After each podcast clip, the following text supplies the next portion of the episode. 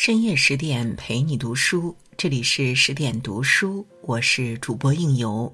今天为您分享的文章来自木木林。牛虻一百二十五年过去了，伏尼契笔下的孤勇者还活着。前不久，陈奕迅的《孤勇者》火遍全网，在各大音乐平台持续霸榜。虽然这首歌在最开始只是为一部动画片创作。可他却凭借慷慨激昂的歌词，让无数成年人产生强烈的共鸣。爱你孤身走暗巷，爱你不跪的模样，爱你对峙过绝望不肯哭一场。有人说，每个曾在黑夜中跋山涉水的成年人，都能在歌中找到自己的身影。然而，《孤勇者》里歌颂的平凡英雄，并非我们这个时代所特有。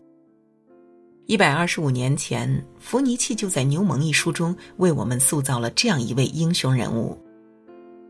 主人公亚瑟经历了梦想幻灭、信仰崩塌、众叛亲离等诸多苦难，却从未向命运低头。尽管他直到死亡的那一刻都没能摆脱平凡的宿命，但他却在追逐理想的路上找到了人生的意义。读完《牛虻》的故事，你就会明白。有一种英雄主义，是在看清生活的真相后，依然热爱生活。成年人的世界，到处是梦想破碎的声音。十九世纪三十年代，意大利笼罩在奥地利的统治下，人民生活水深火热。亚瑟虽然出生在一个富商家庭中，但重组家庭的兄弟姐妹对他态度冷淡，这让亚瑟倍感压抑。但好在神父蒙泰尼里对亚瑟悉心照料，待他如亲儿子一般。还有和亚瑟青梅竹马的琼玛，会陪他一起照顾生病的母亲。他们的出现宛如一束光，照亮了亚瑟灰暗的世界。出于对神父蒙泰尼里的崇拜，亚瑟爱屋及乌，誓要成为革命英雄。他梦想有朝一日要把所有奥地利人和异教徒赶出意大利，将基督教发扬光大。只是理想很美好，现实却很骨感。不久后，神父蒙泰尼里升为天主教，去了另一座城市。此时的亚瑟对基督徒抱有盲目的崇拜，对于革命背后隐藏的巨大危机也没做足准备。在向新任神父忏悔时，他轻易将自己加入青年意大利党一事以及成员波拉的名字和盘托出。结果第二天，新任神父就将他出卖，毫不知情的亚瑟和波拉被捕入狱。出狱当天，意识到自己是遭神父算计后，亚瑟告诉琼玛是自己害了波拉。可没等他解释完，琼玛的巴掌就狠狠扇到他脸上。被心爱的女人误解，被效忠的组织视为叛徒，被信仰的神父背叛，亚瑟的革命梦看似走到了尽头。想起波兰莱克里的一段话：“那时我们有梦，关于文学，关于爱情，关于旅行。如今我们深夜饮酒，杯子碰到一起，都是梦破碎的声音。”是啊，成年人的世界到处是梦碎的声音。年轻时的我们都曾像亚瑟一样，对未来怀揣美好的梦想。读书时以为只要认真学习就一定能考上理想大学，工作时以为只要肯吃苦就一定能升职加薪飞黄腾达，可梦想和现实终究是隔着一层纱布。一路走来，我们难免要经历许多不尽人意的事情，像考试落榜、职场不公，突如其来的意外，如同深海中的惊涛骇浪，轻而易举就能把我们的梦想掀翻。长大后才懂得，不是所有梦想都能得偿所愿，也不是所有追求都能收获回报。事与愿违是成人世界最残酷的真相。没有绝望的处境，只有对处境绝望的人。梦想幻灭的亚瑟回到家中，想到最亲的两人都相继离开他，亚瑟绝望不已。一分内心缠斗后，他想到了自杀。但就在准备动手时，哥哥和他的妻子茱莉亚回到家中，他们不仅不关心刚出狱的亚瑟伤势如何，还对他冷嘲热讽。对话中，亚瑟得知自己一直敬仰的蒙泰尼里神父竟是自己的生身父亲。长久以来，亚瑟都视蒙泰尼里为真正的上帝，如今这个上帝却是个违背教条的骗子。此时的亚瑟失去了梦想，更失去了信仰。然而，更大的打击反而让他冷静下来。回想过去种种，他发现所有的苦难都是那些道貌岸然的教士造成的。如果因为他们施加在自己身上的痛苦就想着自杀，那我就输了。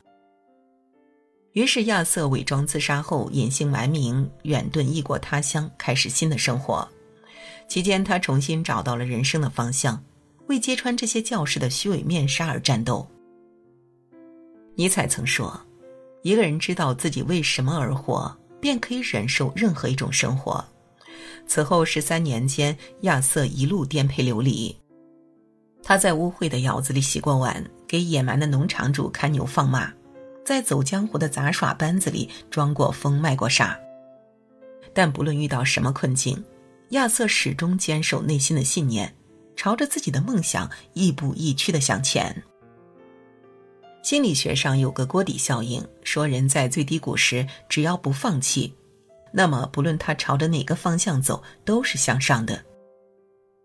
所以，当生活失无可失时，别急着绝望，因为它可能就是我们绝地反击的信号。所有的苦难于你我而言，都是人生路上的一块石头。面对它，如果停滞不前，它就会成为你的绊脚石；但如果你选择踏过去，它就是你成功路上的垫脚石。真正厉害的人，往往不是因为能力超群。而是在绝望无助时，他们总能比别人多坚持一会儿。所谓万丈深渊，下去也是鹏程万里。并不是站在光里的才叫做英雄。十三年后，青年意大利党依旧在为革命事业奋斗。此时的琼马已成长为团队的关键人物。他提议找人写讽刺文章，揭露政教一体的愚昧和落后。有人提议可以找牛虻来当写手，而这个牛虻正是当年的亚瑟。由于经历了太多沧桑，见到牛虻后，竟无一人能认出他就是亚瑟。晚宴上，亚瑟找到琼玛，他仍深爱着眼前这个女人，但十三年前的创伤，多年以来承受的伤痛，都令他耿耿于怀。他虽然履行义务，按要求写好了文章。可当琼马提出修改建议时，他却拒不配合。直到最终不得不妥协时，亚瑟仍提出，今后在他讽刺天主教蒙台尼里时，琼马不得干涉。后来在一次革命任务中，亚瑟被捕，怀恨在心的上校想尽方法要置他于死地，但当时的意大利只有得到教主蒙泰尼里的批准，才能召开军事法庭将亚瑟处死。出于对上帝仁慈的信仰，蒙泰尼里坚决不同意上校的意见。不料亚瑟却以死相逼。在坦白了自己真实身份后，亚瑟要求蒙泰尼里必须在自己和上帝间做出选择。亚瑟赌输了，第二天他被执行了枪决。有人说亚瑟的悲剧结局皆由性格的缺陷导致。的确，相比多数文学作品中的革命人物。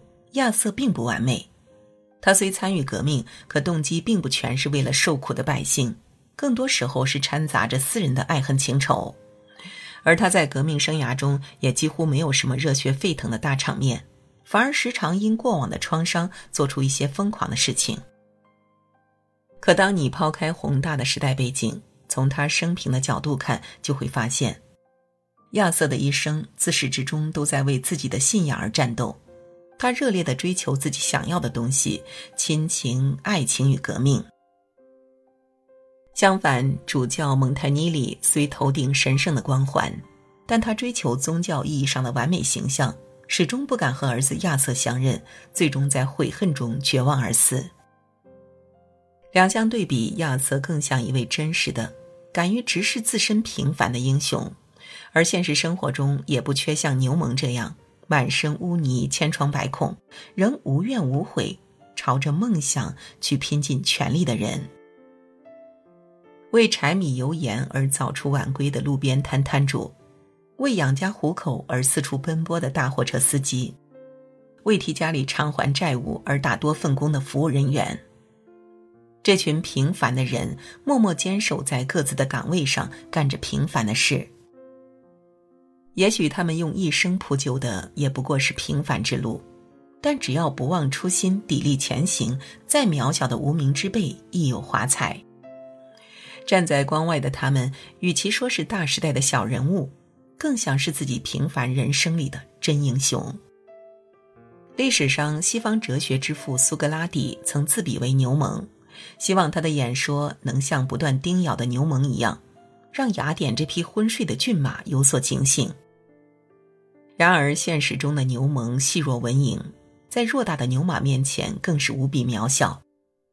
就像如今置身疫情下的我们，不管怎样奋力抵抗，在这场巨大的浩劫面前，仿佛都是杯水车薪。可牛虻的故事恰恰给了我们另一种启发。那就是我们虽平凡渺小，但是只要咬牙坚持，像只牛虻一样不停叮咬，终有一天能唤醒那匹沉睡的骏马，而我们终将像亚瑟一样寻找到内心想要的答案。要相信，水到绝境是风景，人到绝境便是重生。和朋友们共勉。